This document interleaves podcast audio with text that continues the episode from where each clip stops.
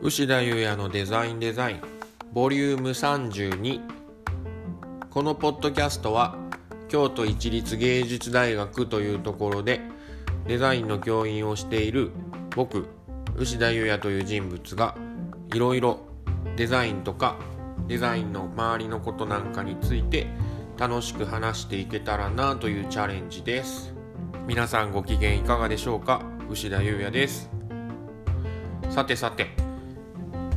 えーとですね今日はこれを撮っているのは12月の29日ということなんですけどももうね2021年も終わってしまいますと。でまあまあ何て言うんでしょうね。毎回毎回ねこう、まあ、同じようなことを言ってはいるっちゃいるんですけどいや本当にね時間が経つのは早いというかあの2021年はもう終わるということらしいですよ。ということでですね、えー、今日はと言いますか今回のポッドキャストはですねあのまあどういどういう年だったかっていうようなことを、えー、話していこうかなと思っているんですけど何でしょうそういう節目と言いますかそういう回があった方がいいんじゃないかなっていうようなことで、えー、本日ねあのまあ、録音エイヤーとしているわけでですね。なかなかこうなかなかと言いますか。なんか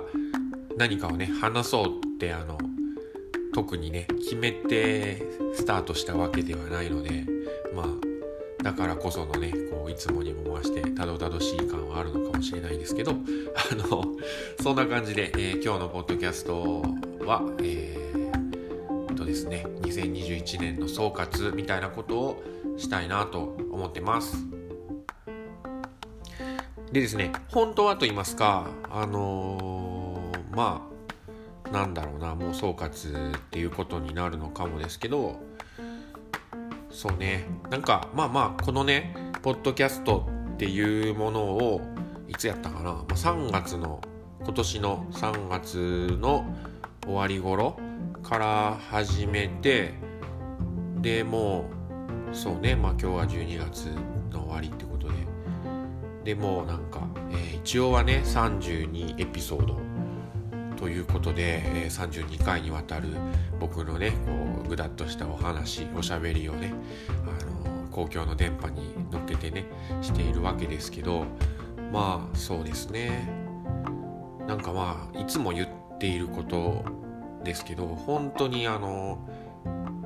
なんだ時間っていうのはねあの何て言うんでしょうね早いですね。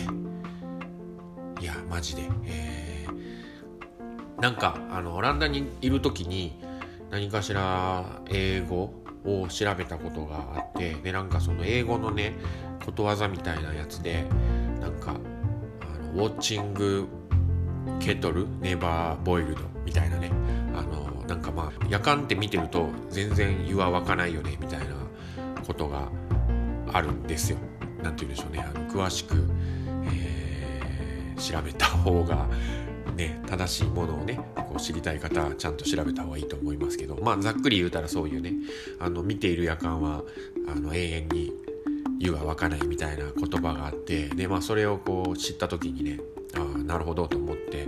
いや確かにねあの時間ってほんと気にしてるとなかなか経たないけどもう知らない間にねもうすでにあのすでにっていうかもうね今年も終わっちゃうよってことでいや恐ろしいですよ。あのずっと言ってる気がしますけどね。本当に恐ろしいなと思ってまして。でいや本当にね、まあ、3月から始めてで32回できたよっていうのでで、まあ、32回っていうのが、まあ、どのぐらいかっていうのもよちょっとよくわからないという最初の頃は何でしょう週週2ぐらいのスペースでねこのポッドキャストも更新はしていましたけどもう最近になってね結構あのそこがこうペースダウンをしてきてしまったなとかまあそういうのがねあるっちゃあるんですよね。で本当に何でしょうもうなんか本当に反省入っちゃってますけどあのなかなかえー、本当にね、まあ、最初の頃は本当に、えー、いろんなね話したいことっていうのがまあたくさんあったからあのポンポンねあの話すことというかまああの更新ができたよっていうのが、まあ、あってでまあね数を追っていくごとにそういうのは少なくはなってはいるんですけどただあのー、やっぱりこう何て言うのかなこう日々の生活の中であこのこと話したいなみたいなことはいろいろあるっていうかそういうのがパッとねこう思いつくことが瞬間がまあ時折あってでなんでしょうね、まあ、そういうのであ話したいなって思ってはいるんですけどなかなかこうそれが録音する、えー、タイミングみたいなのを逃してしまうとなんかそこがこう保留になるというか、話がね、えー、できない感じで、え過ごしてしまうというか、まあ、過ぎてしまうっていうのがあるんですよね。で何でしょう。えー、撮ろう、えー、録音しようってなった時に、まあ、その時になんかすごく一番これが話したいなっていうのを、まあ、話した方がなんかこう鮮度もいいしいいのかなと思うとどんどんどんどんまあそういうストックみたいなものが、まあ、できてしまう。みたいなことは、えー、最近ね最近というかまあこのポッドキャストやってきたら、えー、そういうことがえー、そうなんだなっていうのを、まあ、感じたよっていう あの何のこっちゃですけどなんなんなんのこの何て言うかなあの有益ではないことをおしゃべりおしゃべりしてますけどねあのそんな感じですね。ですねですね。で本当にまあまあそうだな。本当は今年の間に話したかったことっていうのが、まあ、何個かあってでもそういうのをねちょっと何、えーて言うんでしょう。あの絶対話すんだぞっていう自分にね言い聞かすためにもあのちょっとご紹介しとこうかなと思うんですけどまずですねあのー、6月やったかな。7月だったかなでも夏、まあ、ちょっとねそこすら覚えてないですけどあの、割とね、えーまあ、夏の時期にあのいろいろなこういきさつがあってまあね言うてあの京都一律芸術大学ってまああの京都にあるっていうこともねなんかこう愛、まあ、見えてと言いますかあの、まあ、いろんなこうつながりがあってというかなんかそういうお茶のねあの茶道っていうあるじゃないですか。お茶をまあお茶ですね。いわゆるあのまあそういうのを何て言うんでしょう。ストイックにやられてるというかまあお茶ね、えー、なんだ、えー、茶人？茶人っていうんですか？茶人ですか？茶人？の、えー、方と何て言うんでしょう。こう、まあ、お会いする機会があってでその方にあの大学の方で、まあ、レクチャーっていうのをしていただいたんですね。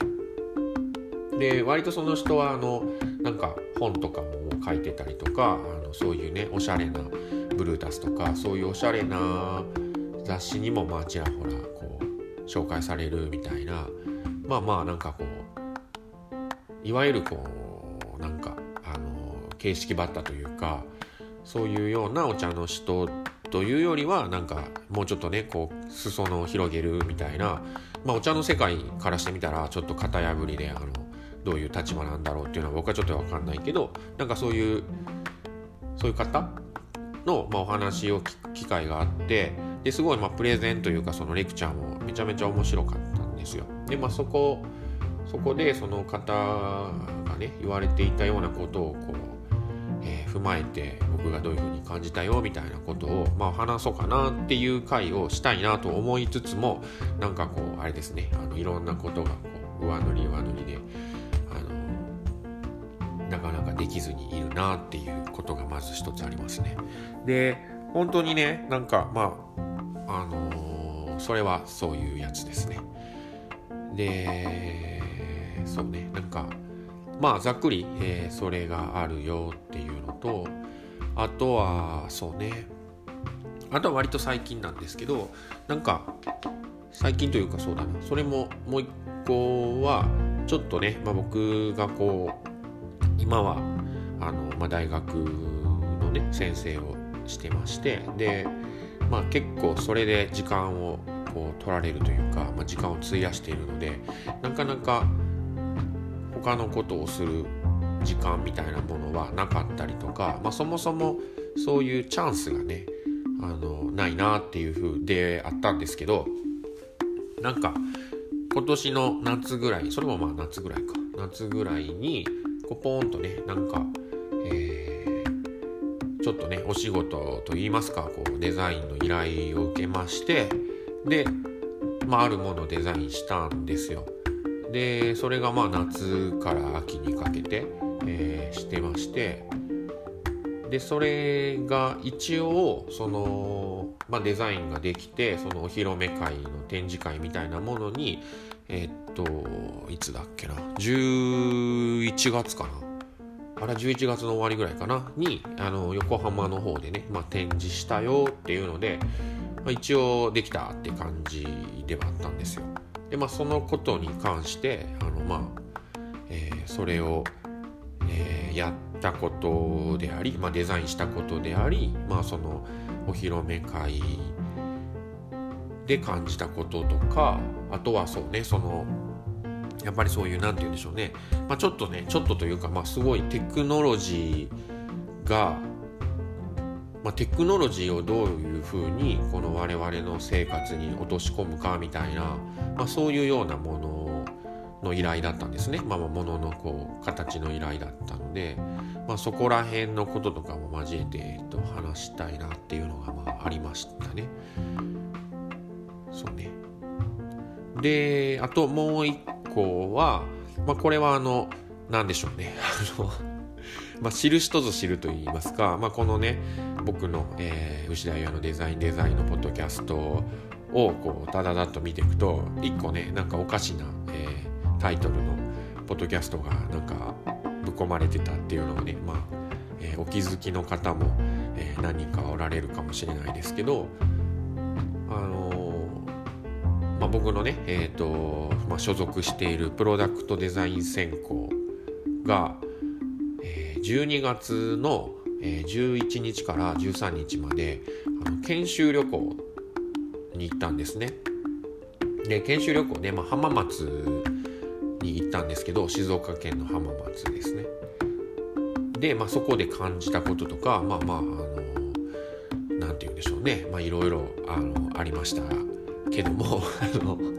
そうね。そういうようなこととか、えー、話したいなって、えー、思ってまして。まあこれはね割と最近のことだから、まあ、できればね本当に、えー、今年中にこのエピソードも、え、話せたらなと思っていたんですけど本当にねあの、まあ、後悔先に立たずということでね、えー、なかなか厳しくなってきたっていう感じで、まあ、来年のえー、初めあたりにはちょっともうね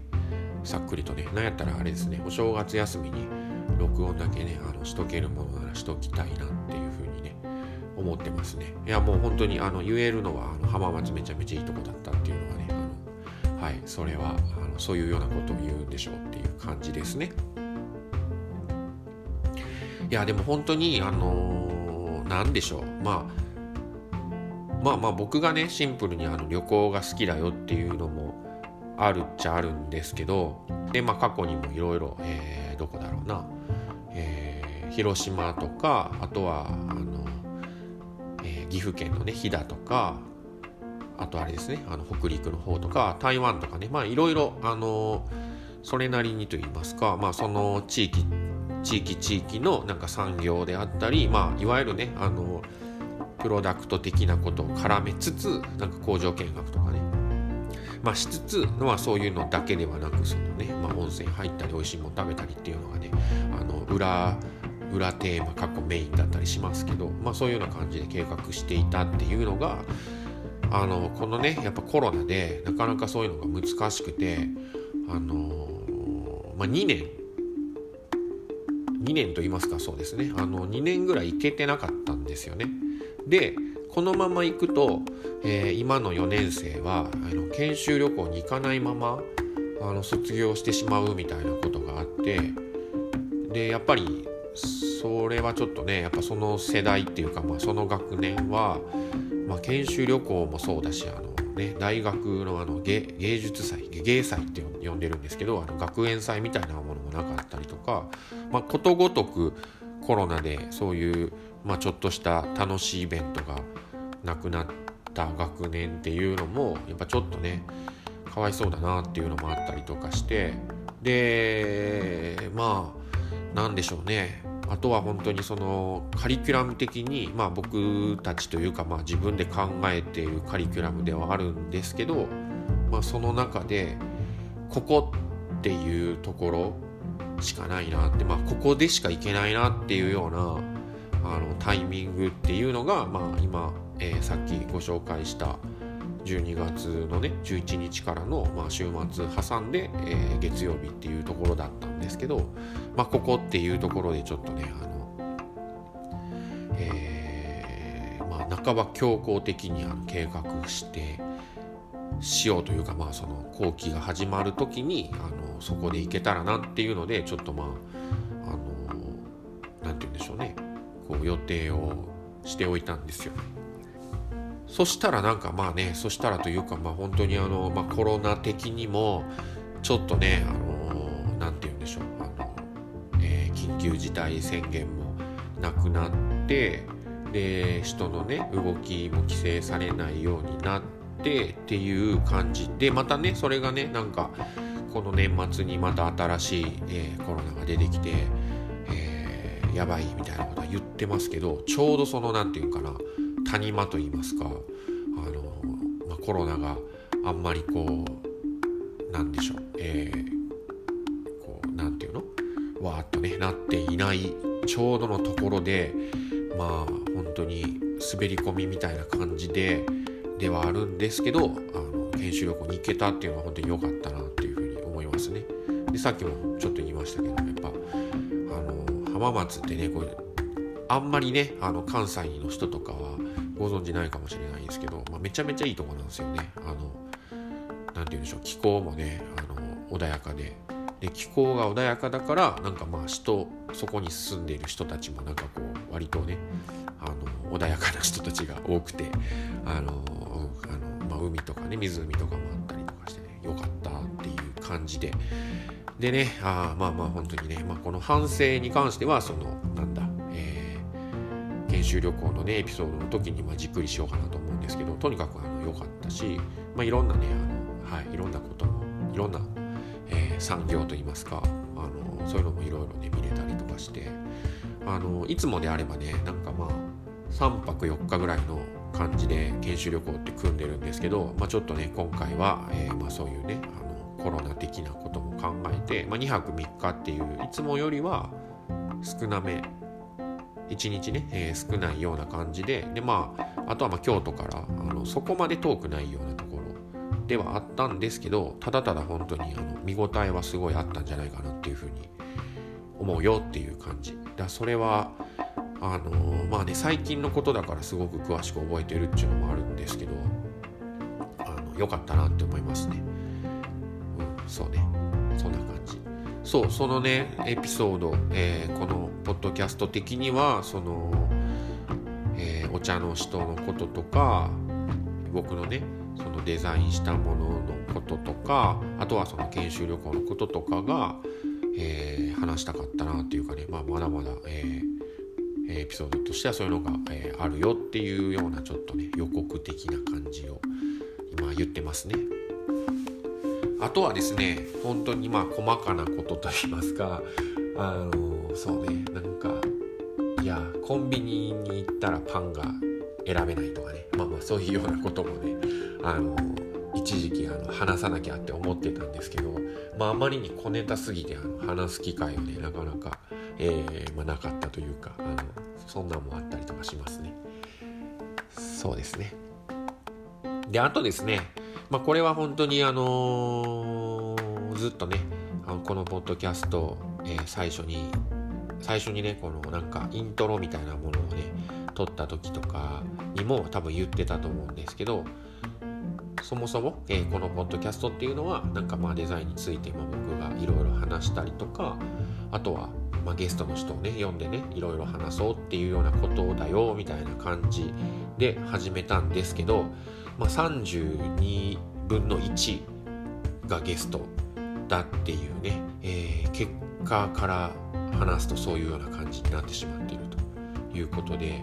でねもうちょっとゲストもねあのやっぱり呼びたかったというか、まあ、呼ばなきゃなっていうふうにね思ってるところではあるんですよ。で本当にこの人とちょっとまあ話してみたいなっていうのがあの、まあ、何人かねあのいるっちゃいるんで、まあ、そこら辺も、えー、そうねあのこれからと言いますかあの来年2022年はねあのゲストを交えてねいろいろなことをお話できたらなって思ってますよって感じですね。ですねですね。そうだな、まあ、それが、えー、このポッドキャスト的にはというかまあそうだなでもポッドキャスト的にはまあもうちょっとそうね。いやどうなんでしょう。本当に。あのー、まあねずっとね本当にあのー、なんだ。ずっとというか、まあ、ぼんやりとあの僕がなんかしてみたいなって今までね思ってたことの一つに、まあ、こういう今まあ何て言うんでしょう。現実になってるといえばなってるんですけどなんかラジオとかでね番組を持ってでお便りとか紹介とか、えー、悩みとかねそういうのをねこうなんか、えー、聞くというかあのそういうような、まあ、いわゆるああいうラジオのね番組みたいなものをいつか持てないかなっていうふうにあの思っていたんですよ。でまあそれはまあ何て言うんでしょうまあこれは今ポッドキャストだからまあ今もまだ引き続きねあのラジオ番組、えー、京都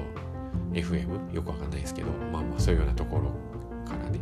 こうお送りしたいなみたいなのはあるんですけど引き続き、えー、まだねあの夢として持ってはいるんですけどもうなんでしょうね最初はまあ AM でも全然いいし FM の、まあ、めちゃめちゃこう夜中とかでもまあいいのかなって朝でもねいいのかなっていう気がしますけど本当にあのお便り紹介してねあのとかとかですよいわゆる。でまあそういうようなことを思っててでまあまあ何て言うんでしょうこの、まあ、ポッドキャストっていうようなことをね最初本当にあのなんかこのコロナの、えー、こう自粛期間的な時に、まあ、大学のねあのちょっとこうお手伝いをしてくれる人とねあの YouTube でちょっとなんかいろいろやろうかみたいな言っててで多少それを録画といいますかあのビデオ撮ってはみたんですけどあまりにねあの自分の何て言うんでしょう喋りにこう落胆するというかあのうわこんな感じで僕は喋っているんだっていうのをこう客観視する機会というかまああのその時があってでちょっとショックだったんですよね。あのまあまああの最初からと言いますかなかなか、えー、自分のしゃべしゃべりがとそんなに、えー、上手じゃないというか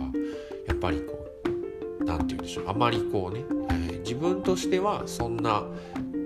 つもりで話してないことが他の人には何かしらあの違う印象で取られてしまうっていうようなことが、まあ、よくありましてそれは、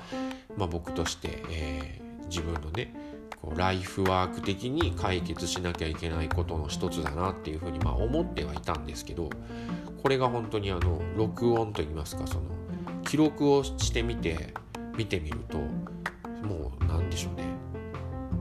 すごくシンプルに分かるというかあのあこうこりゃそうでしょみたいな感じだったんですよね。でまあまあなんか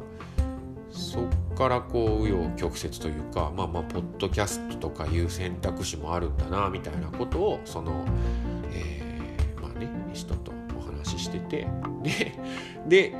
まあエイヤーでえっ、と何でしょう。もう本当にあの何かしらまたねそこがこう準備とかをねかっちりしてるとなかなかやりださないかなと思ってでも勢いですよね。なんかパーンと、えーそんな感じの、えー、軽い気持ちで始めたのが始まりではあったんですけどそうね、えー、どうでしょう、えー、僕のこのお話は、え聞くに耐えるものなんでしょうか、えどうなんでしょうね。いやでも本当にあの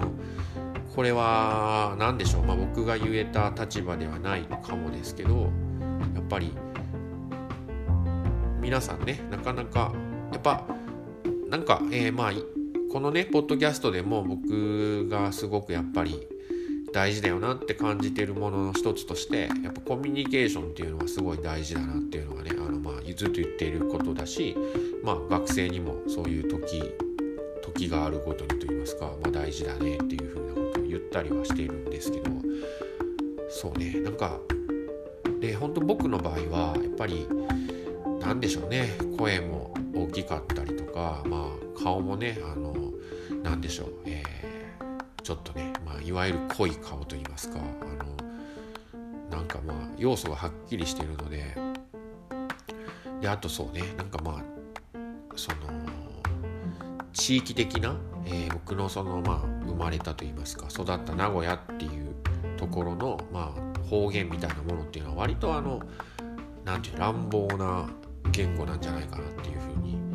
思っていてで、まあ、そういうようなことがこう相まってやっぱこうなんかきつく取られるんですよね。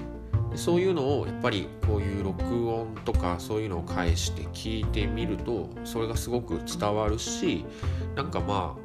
言うてねやっぱり教員という、まあ、お仕事をしているというところ的にも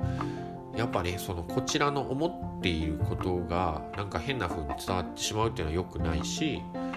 うん、なんかまあ良くないと思うのでまあそういうようなことを含めてと言いますかそういうような練習的な練習というかまあ訓練ですね。を含めてやってるよっていう感じではあるんですけどどうでしょうね。生きてるんでしょうか。あまあそれはあのこれはですね、まあ、別に年の反省といいますか、まあね、今後もね続けていかなきゃいけないことだと思うんですけど、うん、やっぱね、あの自分の思ってることが、あのその通りに伝わった方がいいですもんね。とかとか。そうねあとはまあやっぱり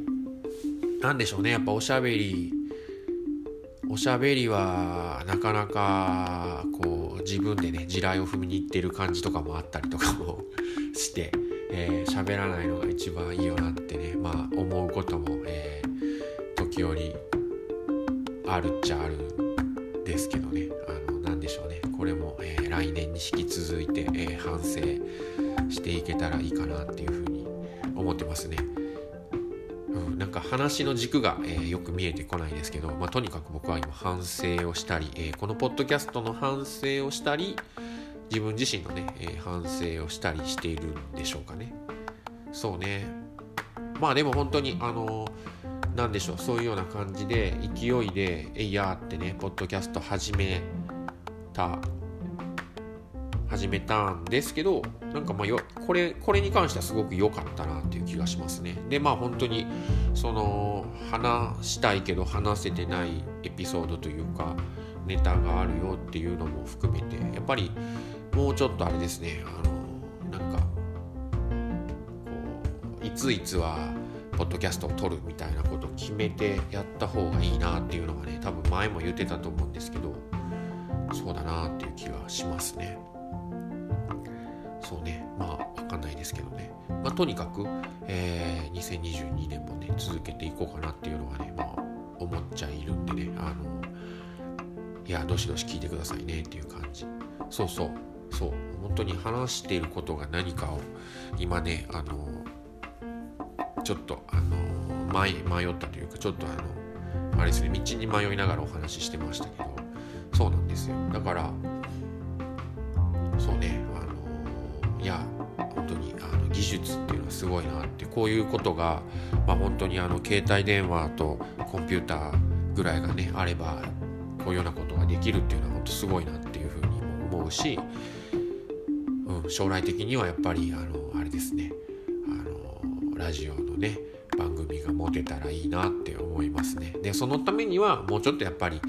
お話のねこう技術をね磨かなきゃいけないのかなっていうふうに思ってます。などこっすかね。これに関しては。そうだな。まあ2021年の反省としてはでも本当に何でしょう。あのいやいやもうずっとねそれはそういうことなんですけどなんか本当にいろいろとねやりかけてることっていうのがあってでそれがあのあのやりかけてることがまた新たなこうやりたいこととかやり始めたことがこう加わってくるとどんどんどんどんそれがねこうこうなんて言うんでしょうね層になってあのしまってでやりかけてたことが終わらないまま、えー、新しいことを始めてしまっているのでなかなかそっちがあの滞っちゃってるっていうようなことがまあある。まあそれは本当にあのあるあるっちゃあるあるだと思うんですけどまあそんな感じ。なのでまあポッドキャストはね本当にやり始めていてでまあこのようなこのようなというかえー、多分何個か前のエピソードでもこういう話したと思うんですけどで最近最近本当にまあえー、っとね1年半ぐらい前に1年半じゃないな。1年ちょっと前ぐらいからピザ窯を作り始めててでまあまあ作ってたんですよ。で、まあ、そのこともねちょっとエピソードで話せたらなと思うんですけど最初はあの半年ぐらいでできるかなっていうような、えー、勢いだったんですけど、まあ、そこが、えー、半年が、えー、夏になってで夏が、え、クリスマスになってっていうので、まあ、ちょっとねあのまあまああの計画としては伸び伸びになってこう僕がねピザ窯を作ってるってことを知ってる学生さんからはいつできるんですかっていうようなことをね、まあ、ずっと言われてたっていうのがあるんですけど、まあ、それが、えーまあ、2022年を待たずとして一応は完成したっていうのがあってでそうね。でまあピザ窯本当にあのなんて言うんでしょう、まあ、窯窯窯のなんなんかそのブロックもあの自分でこうまあ、型作って考えて作ったんですよね。で本当にピザ窯のそのブロックを作って、えー、その形を作るピザ窯を作ることですごい満足しちゃって実際そのピザをね焼くっていうことの前になんかすごくこう満足にあふれてしまっていたっていうのがあってでなんかまあまあそのね新しくあの始めたこととかもこうあってなかなかこう時間が経ってしまったんですけど、まあ、それがあの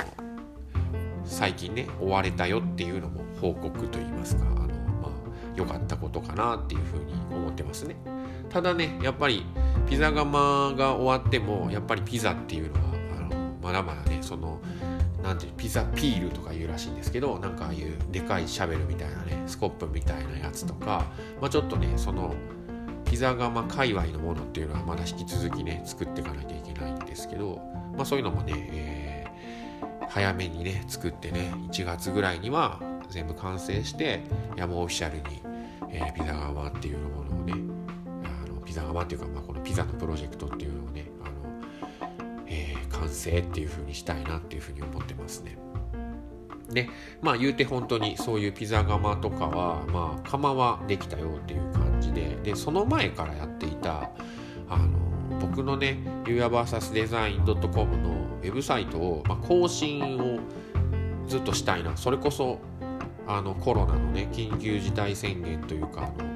みんなねあの家にいてくださいっていう時からずっと更新しようとしててでまだできていないんですよね。なのでそれはねほんと今年中に終わりたかったんですけどそうねそこも、えー、まあ、早い段階、えー、春までにはね新しいウェブサイトっていうものをねこうパンとね出せたらいいかなっていうふうに思ってます。そうねまああとは本当にれはあれですね。思い出しました。あの夏の反省でもまあ同じようなことを言っていたような気がするのでまあ僕そうね。こう夏の反省を一回聞いてこのエピソードを聞くと多分同じようなことを言ってますね。あのそうですね。あのそれ今ちょっと僕今はいあのピッとつながっちゃいましたね。そう。で多分夏の反省でも言っていたと思うんですけど椅子も作る作るって言ってあのえー、作ってないですね。椅子に関しては何も手つけられていないですね。でこの間あの僕が椅子作るっていうことを知っている聞いた学生さんはなんか遠回しに「あれ椅子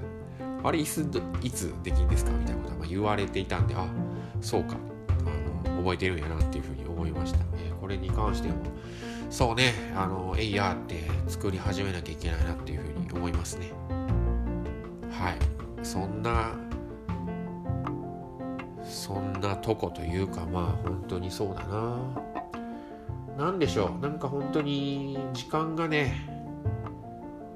こう勢いよく過ぎていくのでまだまだ2021年が終わるっていう何て言うんでしょうね。あの終わるっていうことに体もついていけていないような状態でまあ毎年そうなのかもですけどなんかその今年の反省っていうようなことでまあ話してみようかなっていうふうに思ったけどなんか正直まだ終わるっていう実感がないんですよね。で終わるっていう実感がないなっていうようなことで、えー、ふふふってしてたらおそらく新しい年が始まるんですよね。そんな感じですよね。いやー本当にあのー、このねすごいですよね時間っていう概念をねやっぱこう生み出したっていうのはあのー、おそらくこれは人間が作ったものなんだろうと思うんですけどいやすごいですね。あの良くも悪くもすごいなって思いますね。あの時間をデザインした人は誰なんだろうってね思いますね。恐ろしいですね。いやということで、えー、この、えー、デザインデザイン、えー、牛田優也のデザインデザインボリューム32え2021年の総括っていうようなことでお話ししてみましたけどまあまあ総括としては特にね総括できるほどまだえー、まだなんかこう実感が湧いていないっていうようなところが落としどころというか、まあ、結論なんかなっていう気がするんですけどでもまあそうだな。なんかまあ本当にねあのいろんな本当にねあの何でしょう。なんかまあ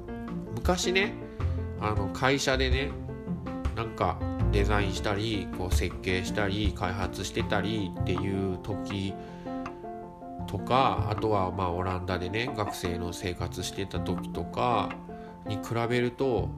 すごく大学でまあ先生っていうものをねするっていうのはものすごい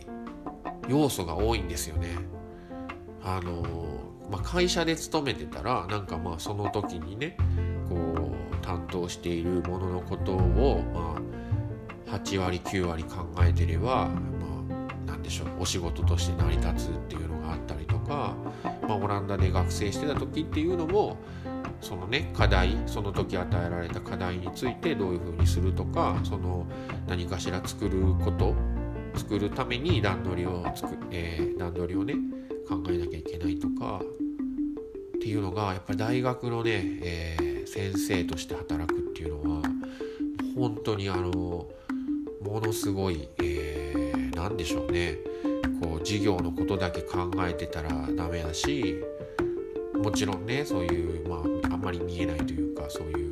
運営のこととかもあるしあとはまあ本当に学生一人一人やっぱりあのものじゃないからね。なんか当に企業で扱うとかだったら僕の場合だったらなんかそういうオフィスの椅子とかエレベーターとかっていうのはまあ言うてものだからあのそんななんかまあものだからねあの違いがなかったけどやっぱ学生って一人一人当然やけど違うからもう本当にそういうようなこととか考えるとまあまあ本当にさっきまで